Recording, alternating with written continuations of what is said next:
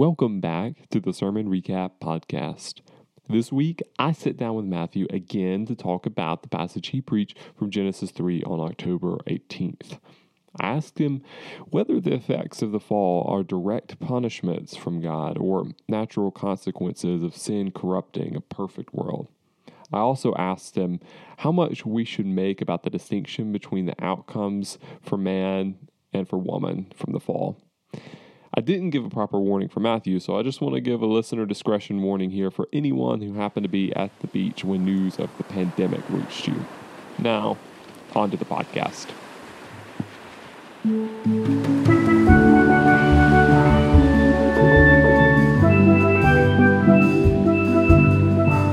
Welcome to the Sermon Recap Podcast. Here at Trace Crossing Podcast Island, we're all about relaxation and going with the flow. So why don't you join us in the sand, pop up a chair, join us by the fire, grab a coconut beverage as we discuss the universal and devastating impact of the fall on humanity from Genesis 3, at least the back half of that. So I'm uh, Avery Thorne, pastor of Family Discipleship, here with Matthew Gilbert, our lead pastor, who just preached uh, the second half of Genesis three this past Sunday. So, how are you doing today, Matthew? I'm doing well. That was an interesting intro, considering that uh, the room that we're in right now. Um, am I trying too hard at this point? I, I, think you're having too much fun. This is 2020. This is not the year of fun. Well, this is uh, you know, this is just what happened. Uh, we we were talking about how to um, you know equip during this time during 2020 and uh, you know it just wasn't going to fit for us to do our usual pattern and the idea of podcasting was brought up and i think there may have been a twinkle in my eye at that point it must be man and also you just you know you're digging up trauma for me because i was at the beach when when all this you know first happened and had to call you and, and ask you to, to preach to a camera and, and get a live stream set um, up, you know. sorry, tell, man. We had to tell the congregation we're not uh, going to meet. I should have gave you a trigger warning. You should so. have, man. And also, I can't go to the beach the rest of the year. So thanks, thanks for that reminder. Yeah, happy to do that. So uh, it's just us two today. Um, Pastor Josh is spiritually retreating. Uh, excuse me, he's on a spiritual retreat in um, the wilderness of Arkansas. So uh, anyway, uh, we we send our regards to him. We hate that he can't be here, uh, but we're gonna go ahead and, and trudge forward with this. So um, Matthew, uh, I guess to get started. Uh, there's only real, two real questions that I have for you in this. Um, but first, I, am just wanting to know um, when you look at Genesis 3 in, in the second half of it, where the consequences, the curses of the fall are given, um, there's kind of two ways that you could take it. Uh, you could see it as punishment being given directly by God, where, you know, this action merits a response from me, um, a punishment that's given um, in a, a justice sense or even in a corrective, like, you know, this can't happen again. So I, I need to show the severity of this kind of sense. So that's one way you could take it, it's through a, a punishment lens. Or is it uh, just a natural consequence? So does when sin enters the world, are these consequences, are these curses that follow, are they just naturally what follows when one sins? So, you know, give your thoughts on that. Is it more personal or is it just an impersonal effect of, you know, God's creation kind of being corrupted uh, through the fall? Yeah, yeah. And it's interesting you said that Josh was spiritually retreating, which is essentially what Adam and Eve did in the garden. They spiritually ret- retreated. So, uh, I don't know what that says about Josh. yeah, he's uh, he's just um, he takes this Genesis study seriously, and he wanted to be closer to nature. I think that's all. Ah, that's it. That that makes sense. No, no, Josh is doing the opposite. He is retreating for the sake of his spiritual life. so um, maybe he just needed to get away from us you know, and that would just naturally draw him nearer that's, to the Lord. That's what he meant. Is is it's a spiritual retreat, but the only thing that's happening is he's getting away from us. love you, Josh. Um, no, that that's a really good question. Uh, and I I don't know that I can easily choose one over the other, mainly because we we see both senses. In one sense, the original couple, Adam and Eve, they're, they're given prescriptions for how they are to live in dependence on the Lord and obedience to His word, and they depart from from that design. They, they depart from the Lord's good intentions and purposes for their lives, and they stop depending on the Lord and they start seeking independence outside of His will and outside of His word. And and so by nature of that, and, and we see that as sin entering in the picture, God's good world is distorted and so when when his his good world is distorted, there are natural consequences of that. It's it, his world is going to look different. Their experiences in it are going to be different. So so yeah, I, you know, you, you take these one by one. What, what he says to the woman, I will surely multiply your pain in childbearing. In pain you shall bring forth children. Your desire shall be contrary to your husband, but he shall rule over you. Especially the last part of that um, is, is makes us think back to God's design for the couple in their relationship with one another, which should have been reflective of of God and His self giving love within within the Godhead, and uh, now there's this desire to rule over one another and to dominate each other. And so we see that as a natural consequence. And, and the same with Adam because you have listened to the voice of your wife, eaten of the tree of which I commanded you, you shall not eat of it. Cursed is the ground because of you. In pain you shall eat of it all the days of your life. Thorns and thistles it shall bring forth for you, and you shall eat the plants of the field. By the sweat of your face you shall eat bread till you return to the ground, for out of it you were taken, for you are dust, and to dust you shall return. Uh, the the way that it's phrased from the Lord to the couple is like because you have sinned, this is the impact. This, these are the results. This is what's going to happen. You have distorted uh, my good creation, and so now this is what life is going to be like for you. However, we can't totally neglect the fact that the Lord is specifically addressing them and it's it's coming from the one who does have all authority. The the authority that they have rejected, he still possesses that authority and even though they tried to take the place of God through their actions, he still reigns as as the Lord of his creation. And so as he's addressing them, it, it does it does seem to be a discipline, you know. However, the difference between his address of the serpent and his address of the man and the woman is he curses the serpent while he doesn't curse Adam and Eve. So I would probably shy away from punishment necessarily, even though it's probably just you know word choice at that point, and say that there is some intentional discipline here because the Lord is just, and so there there are consequences, uh, you know, for for sin. And and that's that's very clearly uh, demonstrated here. And and you know as we're going to see in chapter 4 those consequences continue to to play out. We we get to see what happened to the world now that they're outside of Eden. What is what is that like? And it's it's you know far from what it was designed to be. Yeah, yeah. It, um, that kind of reminds me a little bit of an analogy that uh, Pastor Josh used last week when he was talking about uh, the problem of evil, and he mentioned.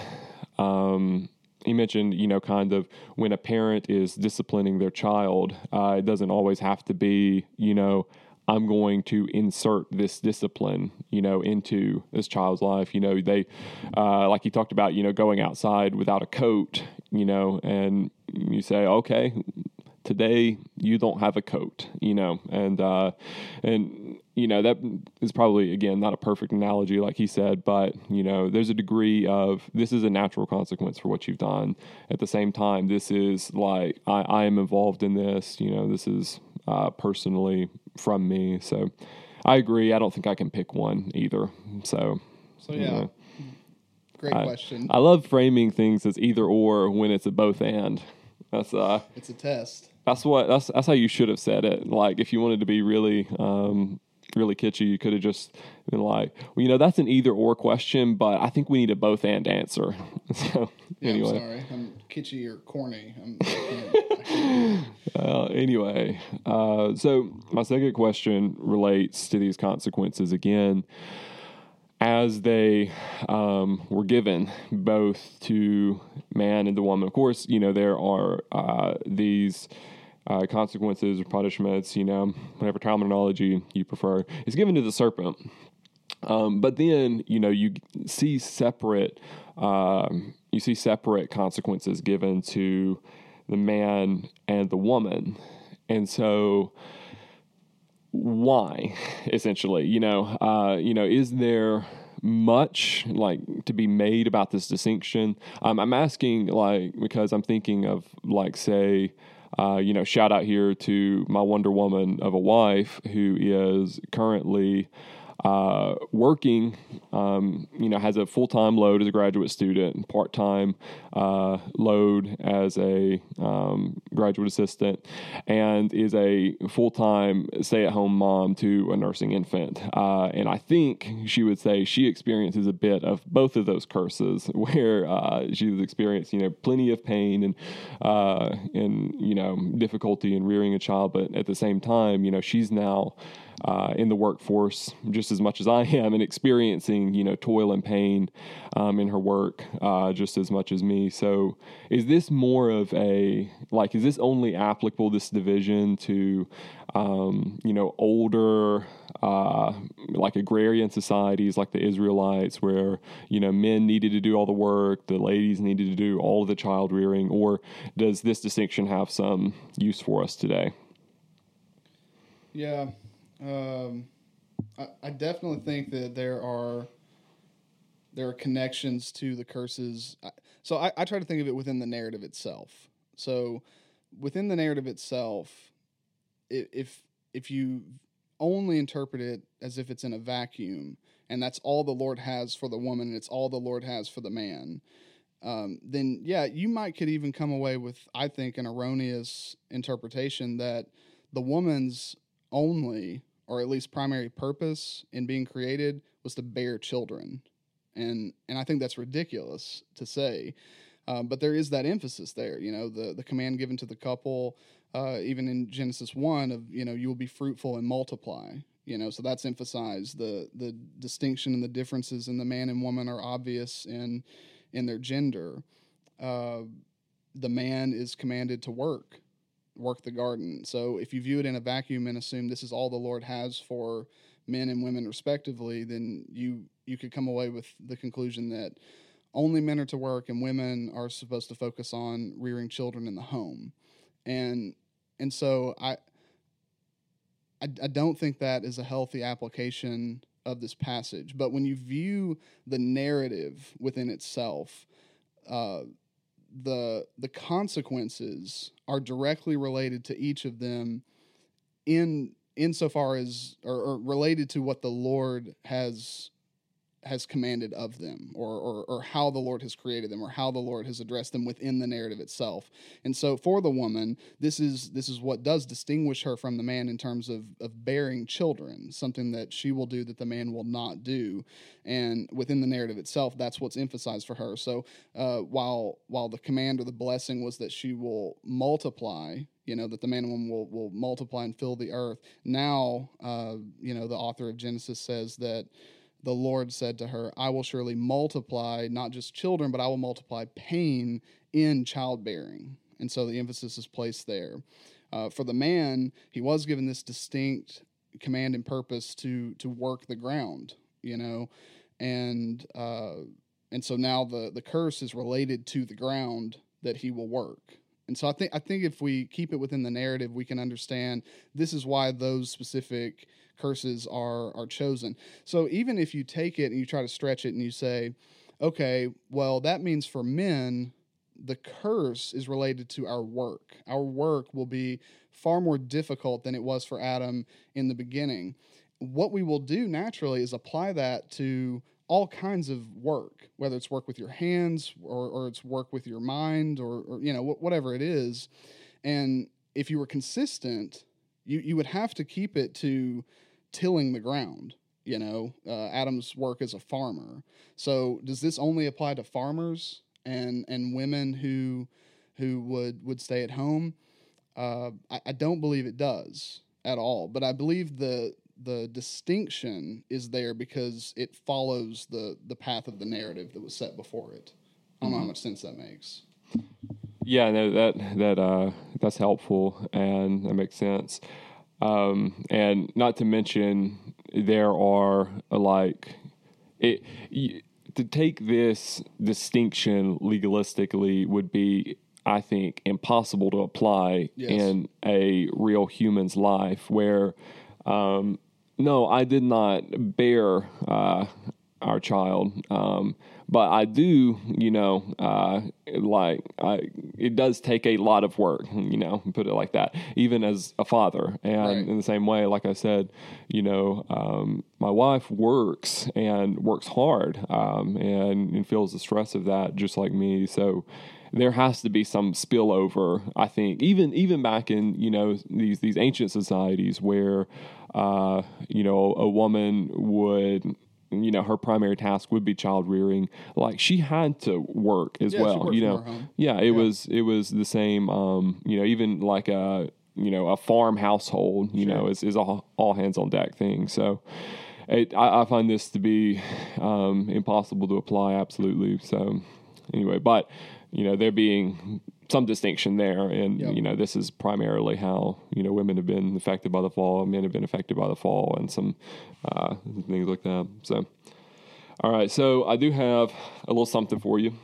Um, i uh, if you remember in week one i asked about 30 minutes into the podcast uh, i asked an avery question um, about God's existence and you know distinction between creature creator. And if you want to listen to more of that, you can go uh, listen to that. And it's the first sermon recap podcast uh, ways back. Um, but I've got two Avery questions this week, and it would be cruel and unusual. Um, to ask you both, and I'm also mindful of the fact that I have got a very difficult and complicated passage coming up in two weeks, and I have fear of retribution. So I'll do you a blessing of letting you pick one of these two. So, So you're you're giving me two questions because I rejected the last one. there's option So A or option B. I'll- so I can reject both of them. I um, I think we should do one. Maybe we So- should have done this in the morning since I have to go uh, do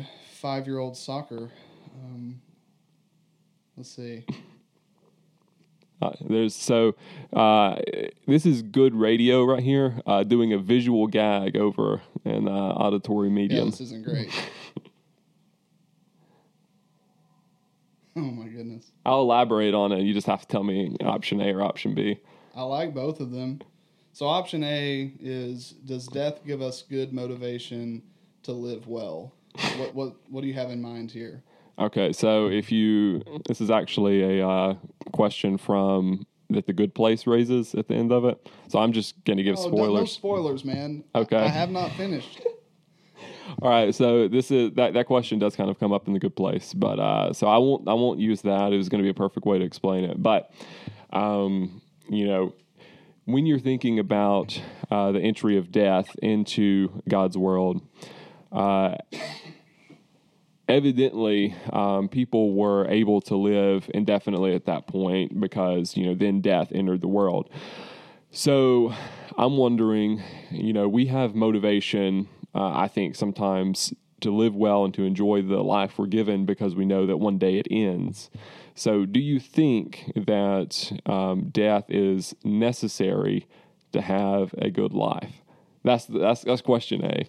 Okay, I I get, I get, I get the question. Okay, so you know, theologically, the obvious answer is no. You know, Right. we know that because we know that ultimate reality, you know, that we're all longing for, is going to be realized in a place where death will not exist in the new heavens and the new earth. Uh-huh. And so, so obviously not. I get the question though, because you're right. I mean, it's it's a very emotional thought too. Like, okay, if I knew the exact day and time that I was going to die, would that change the way that I'm living my life now? You know, and, and you know, for most of us, I, I think it is, and I think it's also so. So here's here's where I would say, life in a fallen world, death does serve us in that way. De- Uh-huh. Death serves us by by reminding us that we do have a limited amount of time on earth to live to God's glory, and so we need we need to understand that if we think we are immortal and that death will not touch us, then then yeah, it it could in this fallen world uh, lead us to apathy. Um, however, no, it's not necessary because in the new heavens and the new earth, we will be so caught up in the purpose that God has given us to, to live and to reign over His creation, you know, as His image bearers that, that Adam and Eve had a had a sense of in the very beginning. Um, we yeah, we won't need it, knowing that there are trillions of years ahead of us. You know, we, we won't need it. Good. That's what I think too. I just wanted to, I just wanted to see if you thought that. so, um, do you I'm, want? Not, I'm not asking the second one. All right, we'll let it be a mystery when no one will ever know what I was going to ask him because I'm probably going to throw this paper away. So if you text me and ask me, it's unlikely that I'll remember.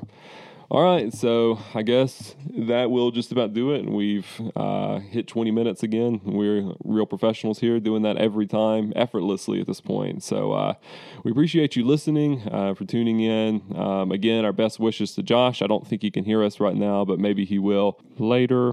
We appreciate you participating with us and our church. We hope to uh, to see you again soon. We hope to have you back here, the sermon recap again. Later. On.